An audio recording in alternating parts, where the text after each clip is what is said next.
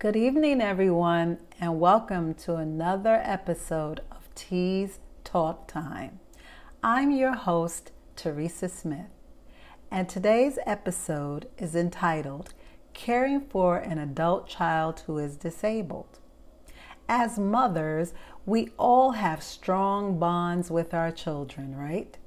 Even before we give birth, this bond begins. Our unborn babies depend on our bodies to survive and grow.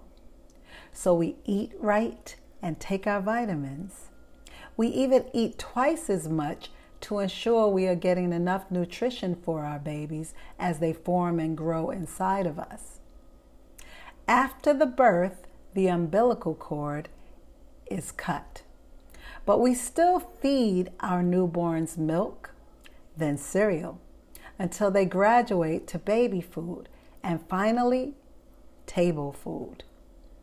Each year they become more and more independent. They learn to walk, talk, and even run. The next step is taking them off to school. Then the separation anxiety begins. As they gain their independence, they grow into teens and adults and they begin to take care of themselves. But this is not the case for some children. Unfortunately, sometimes children are born with disabilities that require them to have lifetime caregivers. Then an unimaginable amount of weight is placed on the shoulders of the parents. How do you manage the care of your child in this case? Is there anyone to help the caregiver? I'm sure each person's journey is different. However, we can gain insight and compassion for all those whose children are born with a disability or who have children that become disabled later in life. Here to talk about her journey of caring for her adult child who has a disability is my mother's friend, who is like a sister to her, Miss Evelyn Hawks. Hi, Miss Evelyn. How are you this evening? Oh, hi, Teresa. I'm doing great considering. Okay, so how is um, Hester doing? How is your daughter doing? Hester's doing pretty good herself because we both, you know, have arthritis. Okay. Mm-hmm. And in this kind of weather, I guess it starts to act up a little, right? Yes, does, because I'm sore everywhere today. Oh, I, I yes. hope you feel but better. I refuse to give up out or in. All right. so, can you tell us here in the studio, since you're joining us for the show today, a little bit about your journey um, raising Hester and how it all began? Well, my daughter Hester was born uh, premature. And uh, she was born mentally retarded, and I raised her from three years old by myself. No help. I still don't have any help, but I never complained or anything as my mom or anyone for anything. I just raised her by myself, but I also studied in that capacity. I'm the one who discovered that she was mentally retarded and I also in special ed. Wow, so it's good that you had that background so that you were able to notice um, the signals or the signs that something was not developing correctly. And if you didn't have that kind of background in child development, um, you might not have noticed right away and you might not have been able to like give her her the help that she really needed. So, when did she actually get diagnosed by a doctor? Well, you know, uh, my play father out here, Dr. Mayor Galileo, I made a discovery. Because when you have a child in that crib, you sing, you read, and you talk to them. And as they get older, you get your flashcards, your ABCs, your numbers, and all this. And at four years old, I discovered me observing her and working with us that she wasn't progressing at the rate that she should have. And so I talked to him, and I didn't have to pay no doctor. he checked out. He said he told me I was correct. Okay. And uh, so then at the school, when she was transferred to special ed out here, not where I taught, because I didn't teach any of her classes. I wanted her to have, you know, a teacher, not me. Because, you know, sometimes your relative is working with you. You won't really won't progress like you're supposed to. right, true. Yeah. And so then the teachers and the principal at the school were disrespecting me and my daughter simply because I made the discovery myself. Mhm. And so my play father and his wife called them up, went over to the school and told them, "You, my daughter, they consider me their daughter and her granddaughter. You are jealous because she's smarter than you. She made the discovery. It's because she works with my granddaughter. And if you don't start giving her the respect and my granddaughter that they deserve, I'm going to sue both of you, all the teachers over here, and give the money to her." Okay. And so I'm the one made discovery, not some doctor. wow. And after that, from the regular, you know, elementary school, special ed.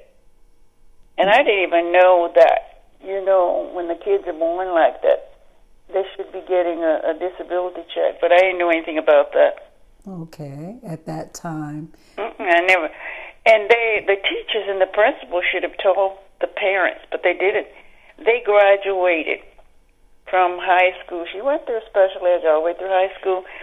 The day they graduated, that's when the teachers told us Wow. about the disability. Uh-huh. Amazing. And that's why it's so good that you had the background so that you were able to discover it on your own. Yes. So, um, uh, what other decisions did you make uh, to approach the challenges when you saw that the people in the school system weren't going to do anything? Um, how did you decide to approach helping Hester? Well, you know what I did? Even uh, I, I knew something was wrong. She's a seven month baby. Mm-hmm. premature boy. And what I decided, I I said, well, maybe I have somebody else to work with. She had tutoring, all of that. I paid for all of that. Really struggling because child support I didn't get. I got tired of filing for that, and I let it go. And I, you know, working all these different jobs in my regular job, working from paycheck to paycheck to maintain, you know, Yes. rent, utility bills, food. Hester was eating healthy, but me, you know what I was having three times per day, but she was too young. She didn't pay attention. Toast, orange juice, and coffee. Wow. Those are my three meals per day. So, what resources did you discover on your own? You said something about you found out about um, getting disability. Were you able to get anything other than disability for Hester? Um, no, I didn't. Just like now, I'm her caregiver, and they pay me for three hours per day, and the, her doctors and my doctors they nearly fainted. Three hours per day, they wrote a prescription, and this prescription across the top it says 24/7, which is what I have to do take care of her now. Okay. was born mentally retarded, and she's never been able to go out and get a job like you or myself. Right. We tried that; it didn't work. Yeah. Uh huh. And uh, on there, they put all her, you know, everything that's wrong with her. Born mentally retarded, and now her mind didn't get any better. But I'm here for and I thank God Yes. for giving me the strength to carry on. Because at that early age, I started teaching her to read. You, you taught her well. Yeah. And believe me, listen, so I was trying to make it in show business at one time. Mm-hmm. And I was doing it until 19. Uh, what is that? 1978. My late mom became ill, and uh, that's when I cut from that. Mm-hmm. Yeah, uh, I did uh, the Jeffersons Louise's high school reunion. Wow. Uh huh. I was on that episode. Awesome. Yeah, and then uh, the West Side Charity League, all those uh, stage plays with them. And on my job, see, I quit teaching because uh, ARCO, I took the job there. I went to business school too. I took the job with ARCO because of the benefits. First time I ever had a job where I got free medical coverage for me and for my daughter. Great. Uh huh. And that's why I quit teaching. And I worked for Atlantic Richfield in the office for over 30 years. Wow. Hmm I mean, I really, really, really admire you that you were able to do all of these things and still take care of Hester to the degree that you did, you know, without help. And you were you were uh, making sure the rent was paid, you know, your bills were paid. You made sure she had medical coverage, and you didn't only do one a, a regular job, as we would put in quotes. You also pursued your dream. You wanted to be an actress, and you did a little uh, bit of work in that area. So you, I think you're showing that no matter what challenges come your way in life, no matter how big they are or insurmountable they may seem, you can do it. You can Yeah. become what you want to become. You Yes. can raise your child with a, a, a, a level of quality of life to make sure that they do well in society. You know, you were able to like break the glass ceiling and when people might have say limited you or tried to limit Hester and her abilities, you always went beyond that and you were able to overcome. I think that's so so so awesome. And um, the fact that you don't even have any help, you know, except God. You ha- you don't even have anybody assisting you, you Right. know, as a home health care aide. You have to do that yourself. You know what I'm saying? I mean, you, You know kudos to you. Because I don't trust just anybody with my daughter. I don't blame you. Mm-mm. Mm-mm. I don't blame you. Yes. And, uh, you know, uh, there was a teacher at that art school. I worked over there. I volunteered at that one. And he saw a drawing that she'd done, a red bird. Oh, I did a lot of traveling with her. Oklahoma City, we went for two weeks over there. yeah. At the hotel, they put the Sunday paper in front of your uh, room door. Got the paper, that red bird, little one. She took her. She always took her art uh, papers and everything with her wherever we traveled. And that morning, she said, "Mommy, do we have to go downstairs to to eat?" I said, "No, we can have breakfast if you want to, right here in the room." She said, "Okay." And she opened up the paper, saw this bird, red bird, little one. Yes. Blew that thing up huge. Wow. This neighbor and his wife and three kids lived in number 6 Mm-hmm. Barry and Deborah. And he saw it. He says, Hester, he says, you traced that. She says, no, I didn't trace it. I know I can draw, Jerry. And so he says, well, you're going to get a scholarship for art. And she just looked at him. We both bucked our eyes. Next thing I knew, I had a call in that same art school where he was teaching art. He got a scholarship for that. Wow. Oh, that's my talent. But when Daddy told me that he couldn't afford to have both girls in college at the same time when I graduated from high school in 1952, Yes. I hugged, kissed him. Thank you, Daddy. I love you. If you ever need me, I'm one call away. That's and that's all he had to call me when I went home to take care of him. Yeah. Yeah, but- Wow. So she Good. inherited that from you. Yeah. Artistic ability. That's awesome. So how do you stay so strong and positive? You know what, God? Ooh, Lord have mercy. That's who I put my trust in.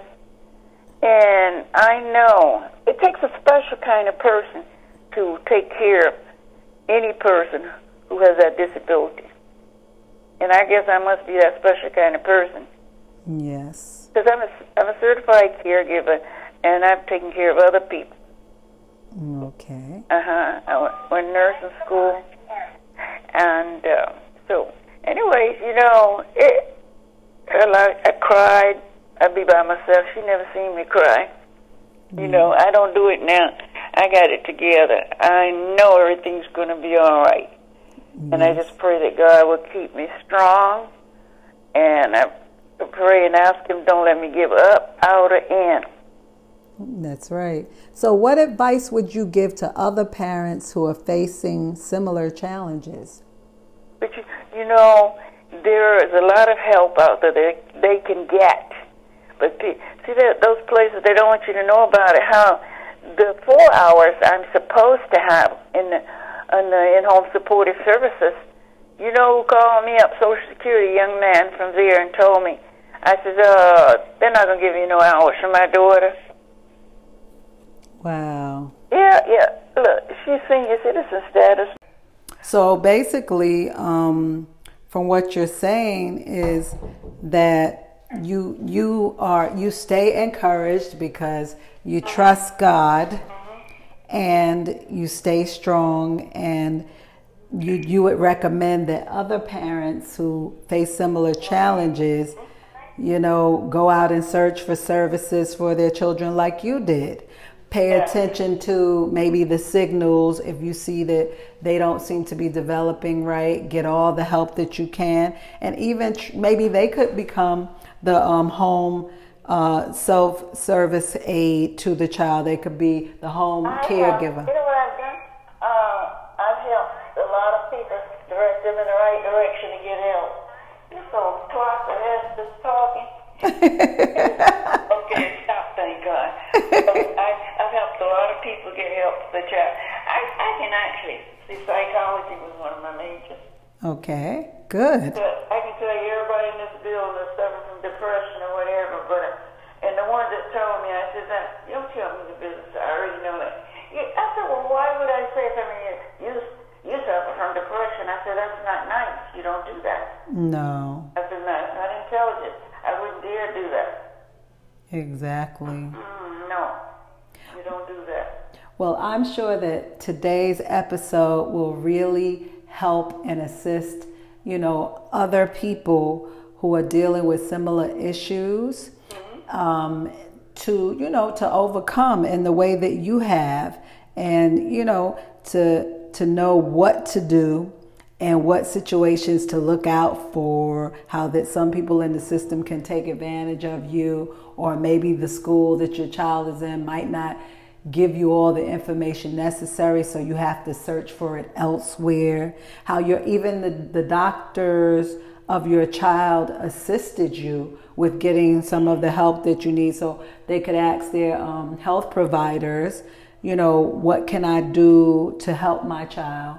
and you know to get my child to the level where I feel that they are functional and they can function and do things that maybe some other people can't do, Like, you know. So I I have a cousin in North Carolina, Joyce Younger, Greensboro. okay. And I know she had all kind of credentials. I remember before her mother passed in Bertha, she told me I wish to use all the credentials that she has, like you did, cousin Emily. And she was talking to me. She was back in Jersey, teaching at some school, and the young man, you know, specialized, and she called him stupid. I said, "Whoa!" On the telephone, I said, "Listen." Don't ever refer to anyone with a disability like that. And I sure did tell her.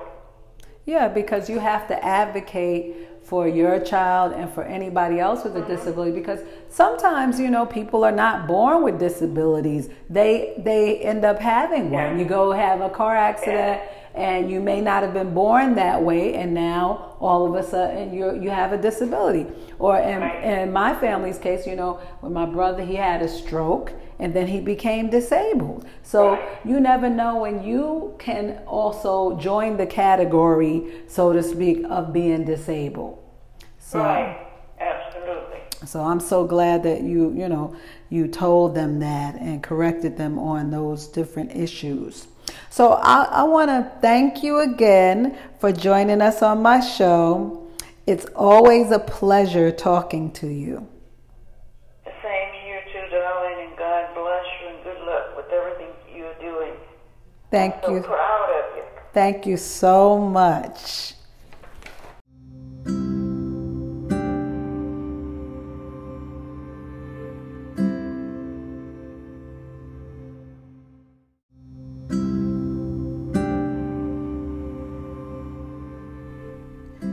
Again to everyone who listens in to Tea's Talk Time, and thank you for listening into this particular episode.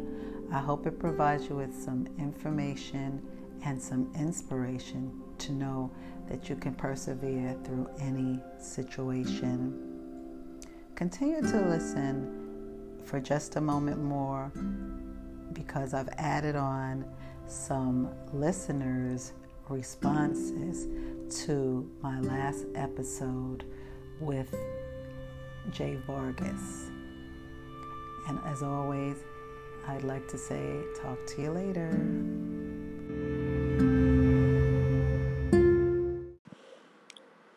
Hello, this is Louis Caprice Bond, and I am one of the number one fans of the show. And I really enjoyed that interview with Jay Vargas, the investment.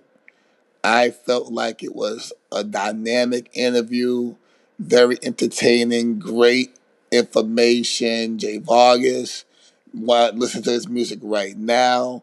I listened for the first time on Spotify. Um, I felt that the interviewer, uh, T, that was one of your best yet.